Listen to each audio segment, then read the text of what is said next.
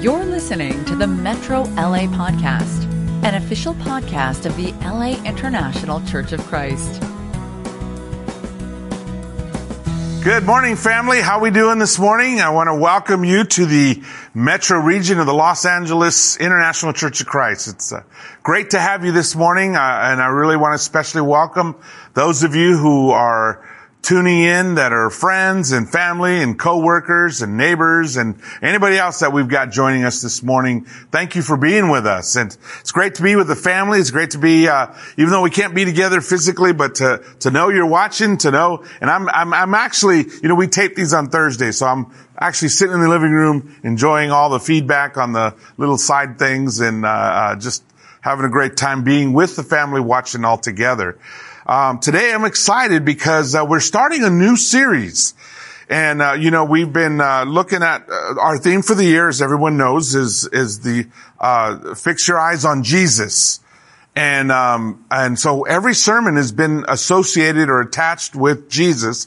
We're making a shift. We've been doing Jesus and major topics, you know, things that Jesus, uh, dealt with and taught and, and what were themes in his ministry. And now we're actually go, we're going to go to Jesus and his teachings.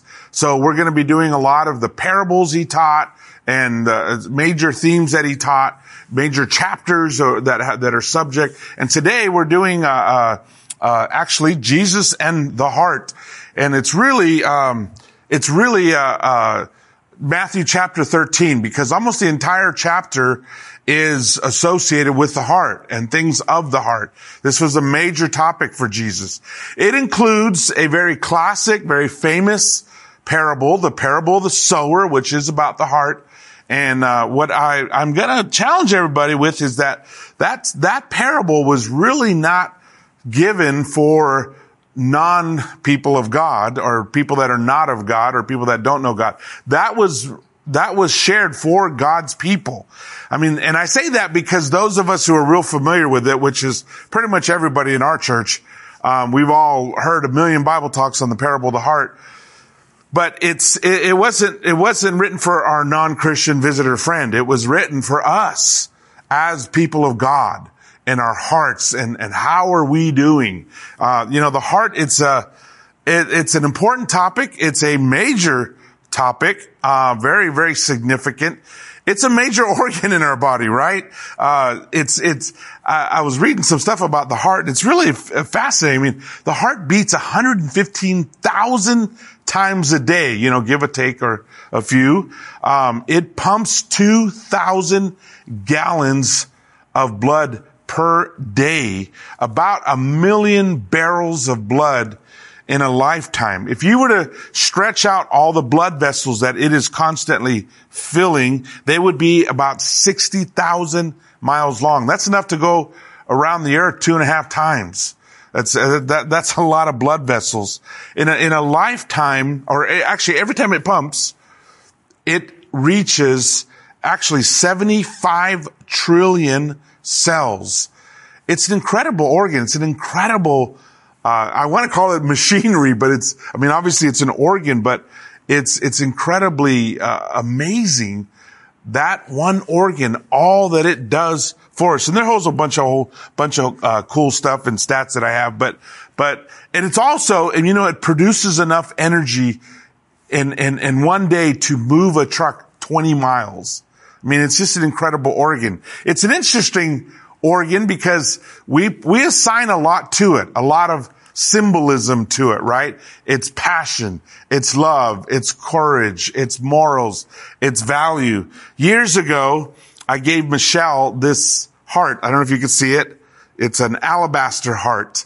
And I told her I was giving her my heart, you know, and, uh, and uh, it's actually kind of funny because I, I, I love hearts and, uh, after about 25, we're now on 32 years of marriage. After about 25 years, actually my girls, not just Michelle, my daughters too, they all said, you know, dad, just so you know, we've got enough heart earrings and heart bracelets and heart necklaces and, and heart jewelry. And I didn't realize, you know, over the years, I'm always buying them heart stuff, but, uh, it's, it is, uh, symbolic of passion, of love, of courage, of morals, of values. You know, we use it a lot for uh, in our language, right? We say, "Oh, he's got a big heart," meaning they're very loving, right? Or he's good-hearted. You know, he's uh, uh, half-hearted is not a good thing, right? Uh, a soft heart. We say, "Oh, my heart," you know, uh, or on my heart when we when we talk about what we're thinking about or what we're feeling uh, about something, uh, we say he's got a heart of gold. We call somebody a brave heart who's courageous. Uh, we say something is heartfelt when it's really important to us. We say uh, that somebody's a heartthrob if they're super good looking or something. Uh, and uh, we have that old saying, "Oh, bless his heart," you know, when you know the, whatever. I won't, I won't go into that one. Uh, we say the heart of the matter, you know, when we're talking about getting down to, to the, the core issues or something. Uh, we say watch which with all your heart, meaning somebody is totally in or give my heart or all your heart, you know, I mean, and there's more. I mean, that's just a few of them. And it's funny because we don't say that about the kidney, you know, we don't say, oh, he's, it's, he's soft kidneyed or he's got a big intestine. You know, we, we, don't, we don't pick any other organs. We don't say, man, he's got great lungs. We, we, we don't, we don't use any other organs. It's, it's the heart. It's the heart. That's the, that's the one that symbolizes so much about a person and who they really are and what they're really about. It's a very important symbol. God says, above all else, guard your heart, for everything you do flows from it. You know, God makes it very clear. It's a very important part of who you are. Your heart, your, your, your, your, your, who you are. He says, guard it. Protect your heart. For everything you do flows from it. That's incredibly important. That's incredibly significant. You know, people generally don't talk about the heart. I mean, we don't get asked very often, how's your heart? You know, or, or, or what's on your heart? We, we actually don't really talk about it that much, except in really significant conversations. Why? Because the truth is most of the world is fairly superficial. Most of the world is looking at what's on the outside, right? With, you know, our looks, our style, our, our, you know, our money, our, our physique, or all these different things. But of course, that's not what God makes important. That's not what's important to him. In 1 Samuel 16, there's a classic scene where, where the people are, are looking for who will be the king. And they're searching for a king. And it says in verse 6 of chapter 16, when they arrived, Samuel saw Eliab and thought, surely the Lord's anointed stands here before the Lord. And, you know, Eliab was tall and handsome and, you know, just the kind of guy you would pick to be the king.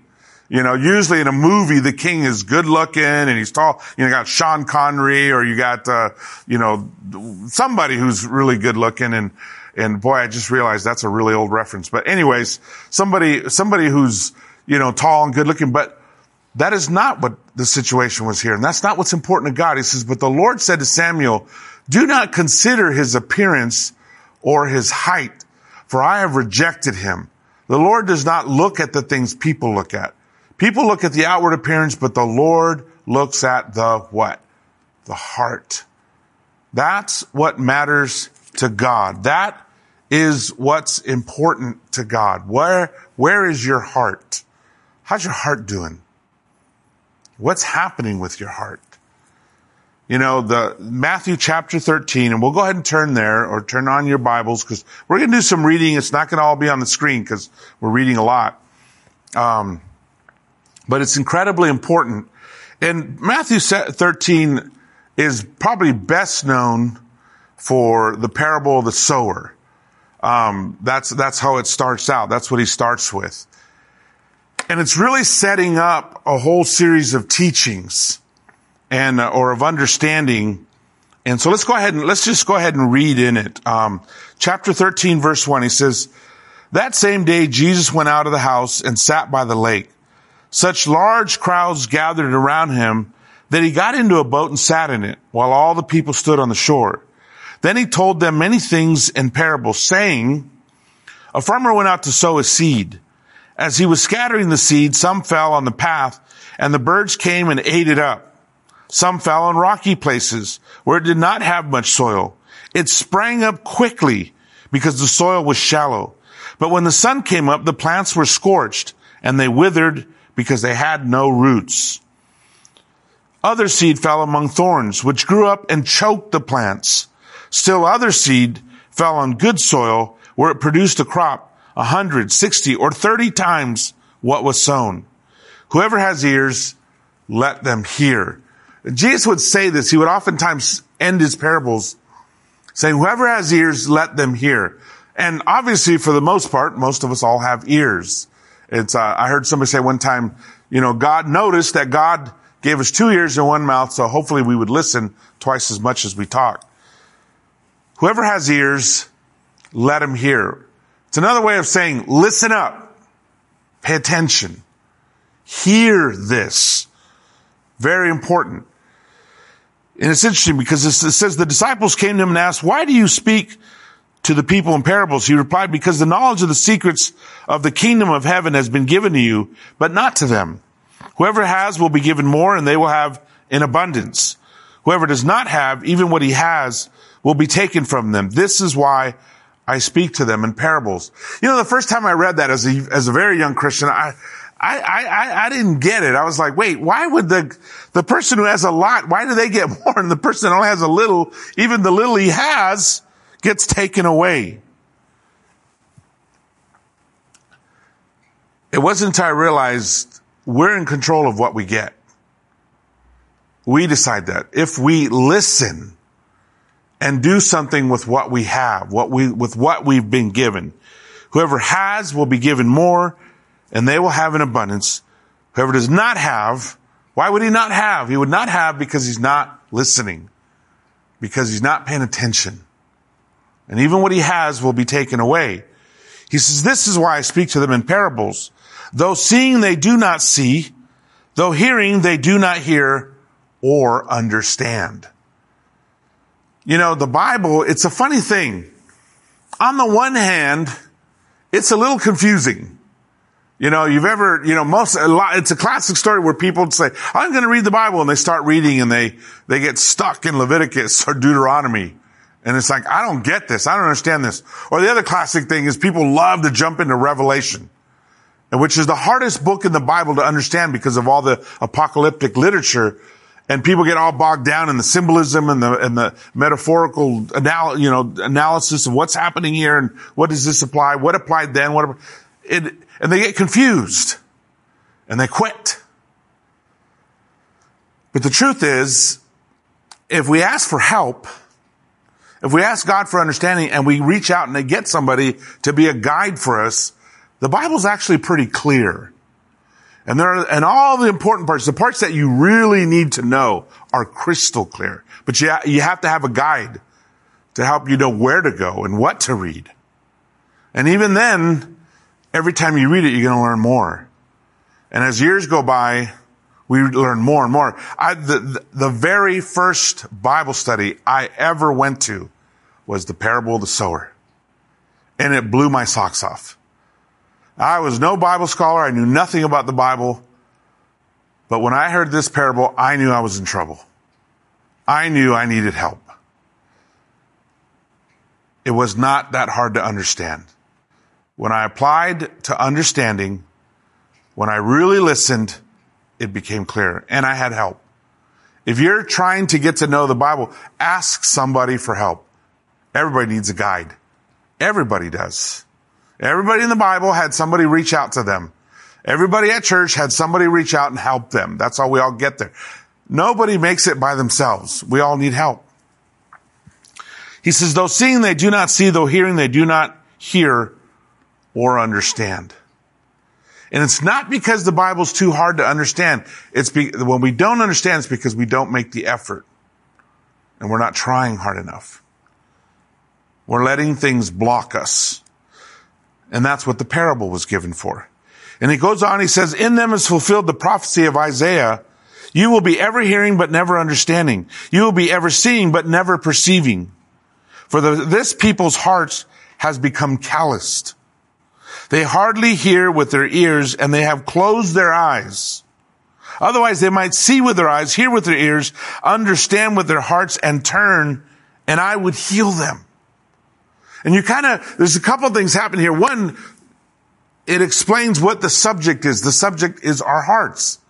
He says their hearts will become calloused. And it tells us why, because they're not listening with their ears and they're closing their eyes.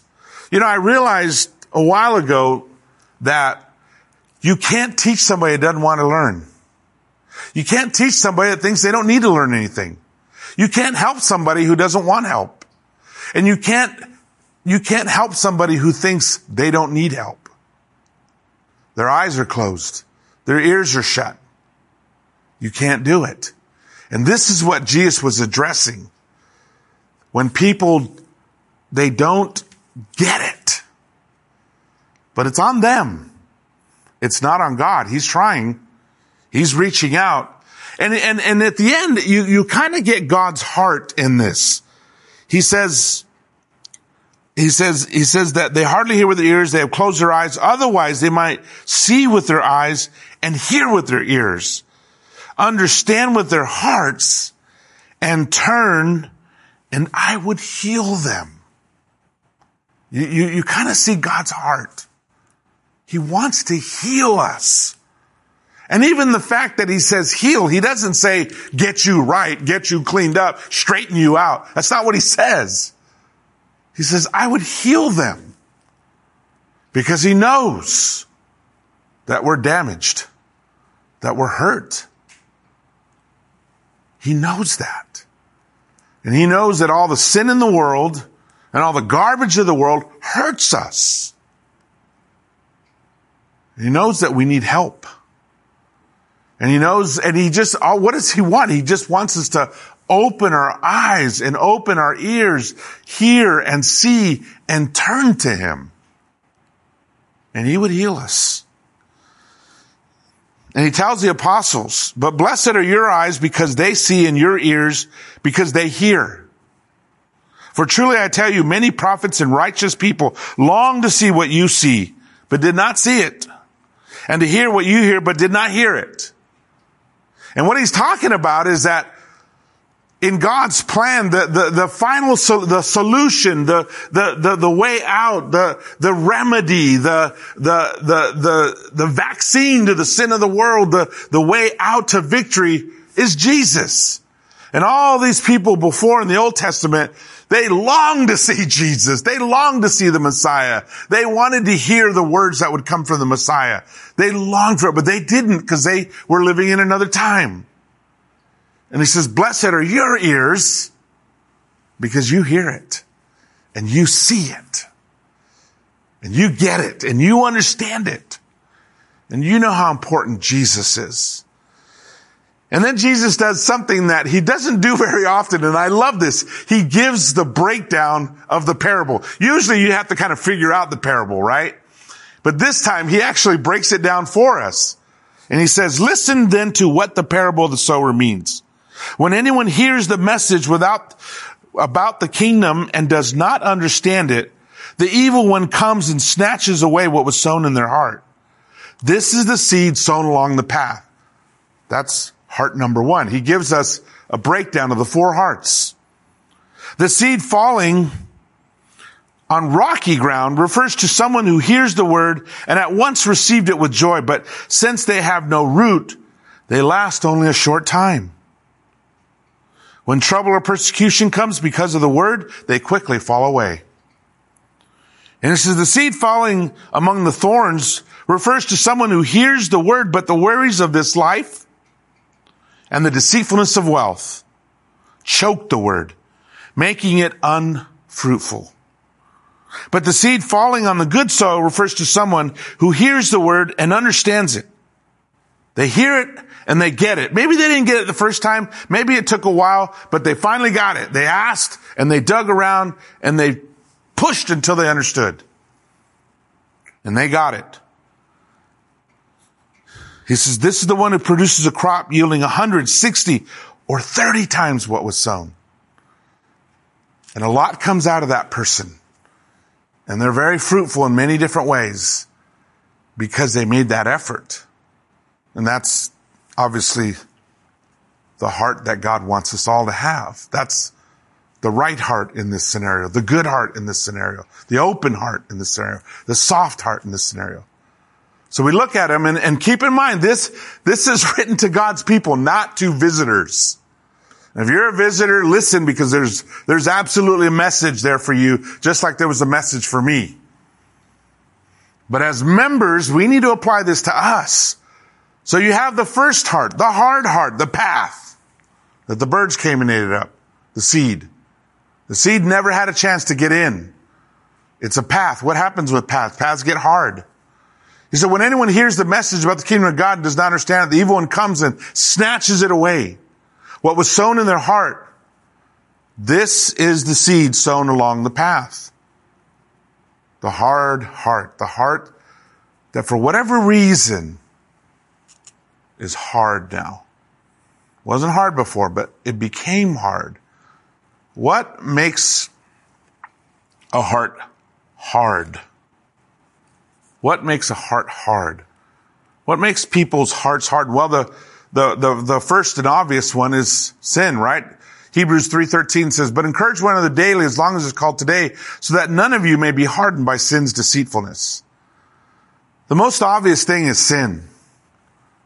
It's sin that makes our hearts hard. If it's pride, when we don't want to admit we're wrong, our hearts get hard. And, and, and when we don't want to admit we're wrong, because it, it really what that means is we don't want to face things about ourselves. And we don't want to deal with them. It happens. It doesn't just happen to evil people. Normally we think, oh, this is the atheist. They don't want to listen to God's word. They write it off. Sure, that might be the reason. But a lot of times it's when somebody's in sin. They believe God. They believe in God. They believe in the Bible. They believe in the church. They may even go to church. They may be sitting in the pews every Sunday. But the word just bounces off. Because sin, pride, lust, selfishness, greed, any of these sins, they start to harden the heart. And the word doesn't get in anymore. And there are signs. When a heart is hard, nothing gets in. Nothing changes. See, the, the word of God is living and active, right? It, it's like a double-edged sword. It penetrates, dividing joints and marrow, soul and spirit, right? That's the word of God. It goes in there and it changes you. You read your Bible, it changes your mind, how you think, which ends up changing your heart, which changes your life. But when we're in sin, it just bounces off. One of the most obvious, among, in, especially among Christians, is pride. When we think we've arrived, we don't think we need to change. And we're not open to people giving us input or feedback. Or, and we don't take correction well at all. And we stop asking people, how did, I, how am I doing? What do you think I need to change? What can I grow in? I'll give you a challenge. Ask three people this week. What do you think you need to, what they think you need to grow in? And ask them to be honest. And then thank them for whatever they tell you. When we get prideful, we're very difficult to give feedback. And if anybody tries to give us feedback, we bite their head off. Or we defend ourselves so much. Or we explain things so much that they walk away thinking, that's the last time I'm giving that person any feedback. Or I'm going to try to help them. And the thing is this, we all need feedback because we don't see ourselves. And so we have to ask for help so that we're not taken by sin unawares. The worst thing about pride is we're usually the last one to see our own pride. That's why we need people to help us. We need others to give us feedback. You know when somebody goes to church and they don't change. It's a sad thing when I, when I run into people who've been in the church for years and their hearts are hard. They'll say amen. They'll sit there, but they don't change. And people tiptoe around them, their wives or their husbands, their kids tiptoe around them. Because they can't give dad any feedback. Because he's hard hearted and he doesn't listen. Or mom. Or any, anybody in the family. We have to be people who keep our hearts soft that the word can cut and move us. And, and it goes the positive way too, that the word can inspire us and motivate us.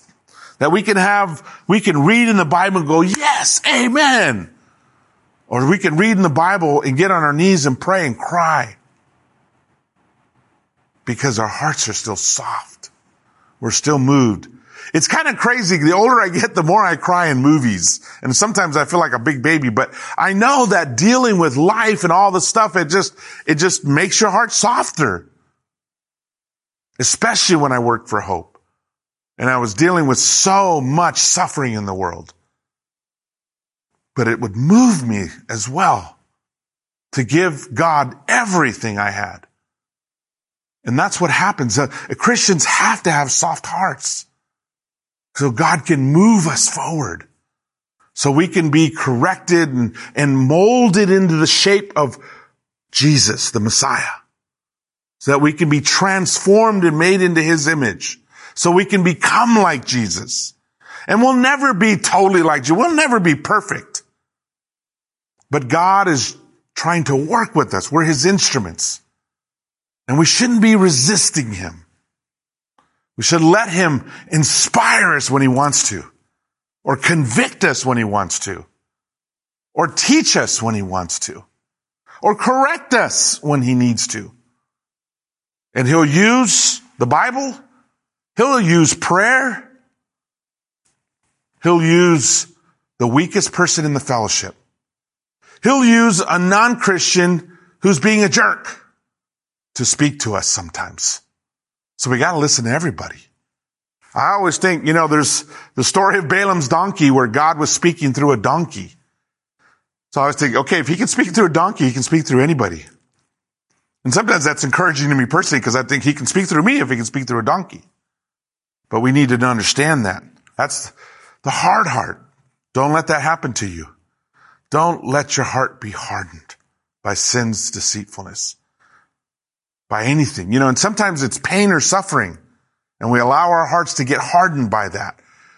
And it's not the pain or suffering's fault. It's how we reacted to it in a sinful way. Instead of trusting God, instead of turning to Him and relying on Him, we let our hearts get hard when we suffer. The old saying, you get better or you get bitter when you suffer.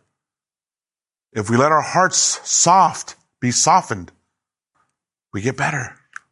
The second one's the shallow heart. You know, this is, remember he said, the seed falling on the rocky ground refers to someone who hears the word and at once receives it with joy, but since they have no root, they last only a short time.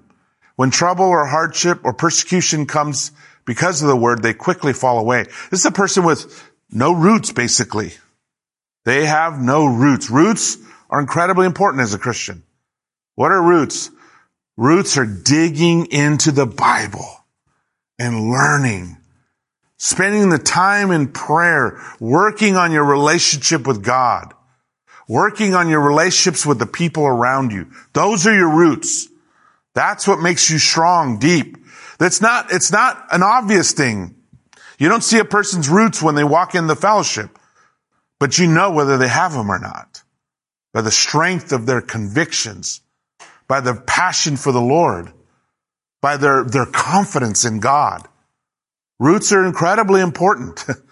A tree is only as strong as its roots and its root system.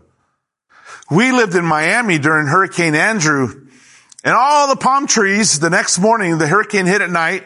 We came out in the morning, there was a tree laying in our front yard, yard, and there was a boat, a sailboat in our backyard. And we had all these palm trees around our neighborhood. All of them were knocked over because they have a little tiny root system. There's no way they were going to withstand those winds.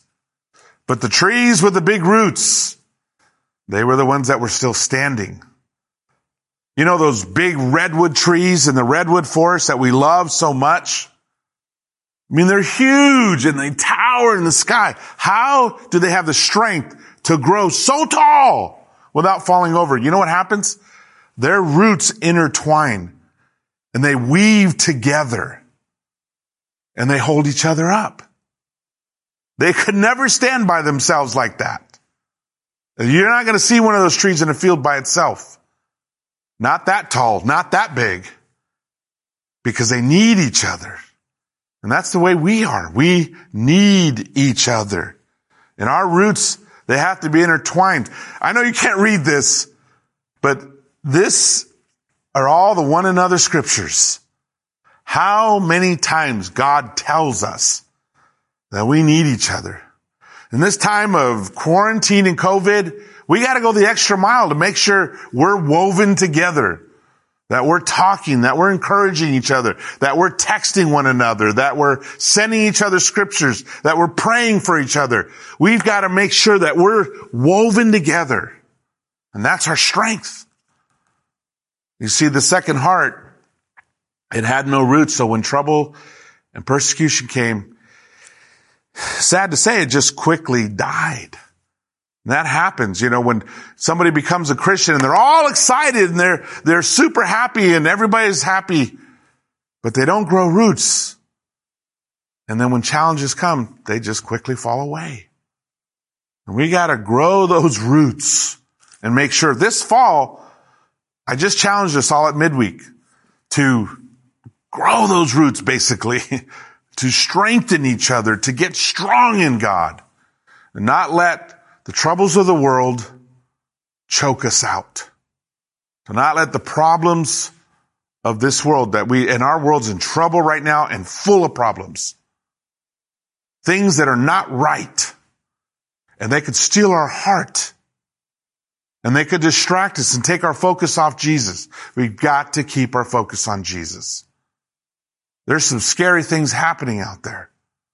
But we got to keep our confidence in Jesus and we've got to strengthen each other. Amen.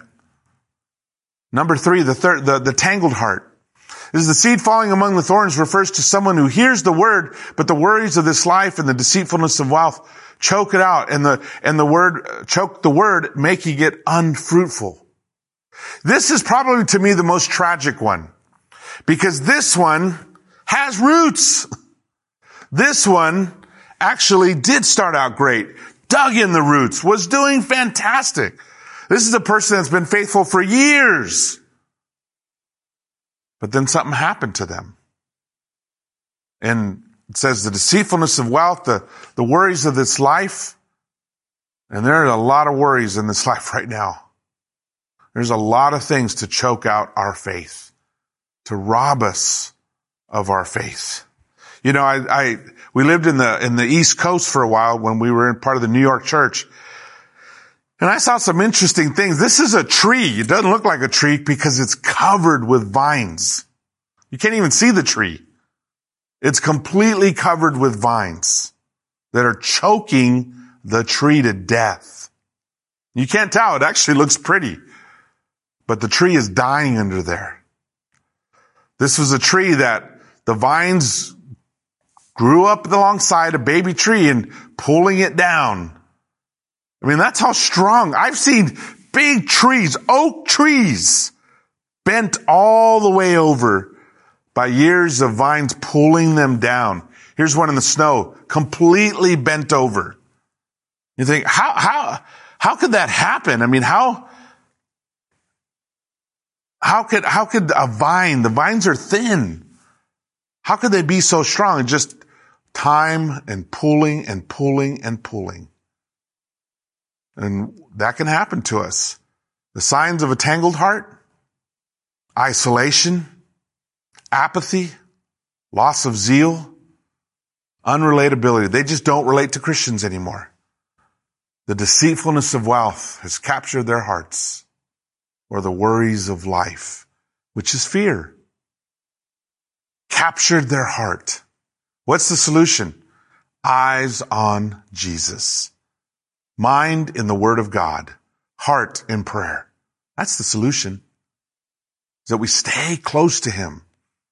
And, and you're, you're, you've, you've, we, I've talked about this a lot, I know. The importance of us being strong in God right now. Particularly right now. Our world is going through a level of trouble that I've never seen in my life before. And a lot is happening that's very scary. And it's that important that we as disciples of Jesus stay strong and protect our hearts. The Bible warns us, see to it then that the light within you is not darkness. Protect yourself from darkness, from sin, from Satan. See to it that no one takes you captive through hollow and deceptive philosophy, not even political philosophy, which depends on human tradition and the elements, excuse me, and the elemental spiritual forces of this world rather than on Christ. The saddest thing is that is to see a disciple of Jesus, a citizen of the kingdom of God, taken out by the philosophies and the politics of this world. There are people who are allowing themselves to get separated from the fellowship because of political stuff. It's wrong and tragic, honestly. Tragic. Hebrews 3:12. See to it, brothers and sisters, that none of you has a sinful, unbelieving heart that turns away from the living God. Don't let anything turn you away from God. Don't let anything pull you away. Fight for that relationship. See to it that you make everything according to the pattern shown you on the mountain, the mountain of the Lord. Stick to what you know is right, what you know is good. See to it that no one falls short of the grace of God and that no bitter root grows up to cause trouble and defile many. He tells us, don't fall short of God's grace. Don't, don't quit when God's trying to forgive you and help you. When God is trying to show you his mercy and his love. And don't let your heart be dragged to cause trouble for others. And keep an eye out for those that might fall into this and cause trouble for the church, for God's family. See to it that you do not refuse him who speaks. And the Lord's talking to us. He's talking to you right now. Are you listening? Are you hearing? Do you see what he's saying? Do you get it? Do you understand? I appreciate so much what the squad is doing right now because they're trying to help us navigate through all this junk going on in a godly, righteous way. They're trying to cut a path through a lot of even the political turmoil and the, and the, and the social and racial turmoil, turmoil helping us to get through this in a godly, spiritual way, which is awesome. And those paths, we got to keep an eye on the paths. We got to keep on the path of Jesus. And of course, the last one is the healthy heart. This is awesome. But the seed falling on good soil refers to someone who hears the word and understands it. That means that unlike the first heart, their heart was soft. They were open. They listened. They learned. They, they let God change them and work on them. This is the one who produces a crop yielding 160 or 30 times what was sown. He says this one, unlike the first one, had a soft heart. Unlike the second one, got rid of all the rocks in the path and dug in roots. Unlike the third one, dealt with the vines and kept them trimmed back so that it was, it was, its, its faith was pure and focused on Jesus and didn't let all the problems of the world or the deceitfulness of wealth choke it out. And, and, and because it did those things, this one understands, gets it, and grows and, and blesses many others. Yields a crop, a hundred, sixty, or thirty times. Bearing fruit. What fruit? All kinds of fruit. Helping others, helping weak get strong, being a source of love, joy, peace, patience, kindness, self-control. This fruit of the spirit, being the, helping others become Christians even. That's what we need to be busy doing. Even now in the COVID. Even now in the quarantine helping others to know God, helping the weak to get strong in the Lord, helping one another. This is the fruitful tree. I mean, don't you love a fruitful tree? Don't you love a tree just covered with fruit? That's what our Christianity needs to look like. That we're giving to many. Jesus warned us, don't be one of those, though seeing they do not see, though hearing they do not hear or understand. That was the first heart.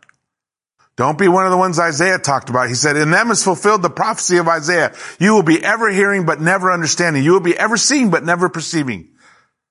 He's, what's that mean? He says, you're just not going to get it because you're not trying and you're resisting and you're being prideful. Be humble. Let God shape you into whatever he wants to. Listen to the word and strive to put it into practice. Let God spirit move in you. For this people's heart had become calloused. They hardly hear with their ears. They, they have their, close their eyes. Otherwise they might see with their eyes, hear with their ears and understand with their hearts and turn. And what does he say? I would heal them. Some of us are not doing well right now. Some of us are doing great. Some of us are, I mean, with all the challenges and everything, we're still, we're tra- we're cranking along. Some of us are not. Some of us have allowed ourselves to get weak and are struggling with sin. Turn and he will heal you. He will help you. Open up your heart.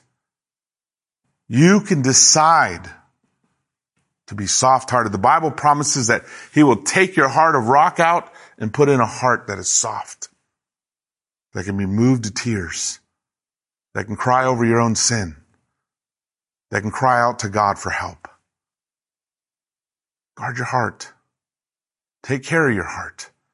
And Jesus says, but blessed are your eyes because they see and your ears because they hear for truly I tell you, many prophets and righteous people long to see what you see, Jesus, but did not see it, and to hear what you hear, but did not hear it.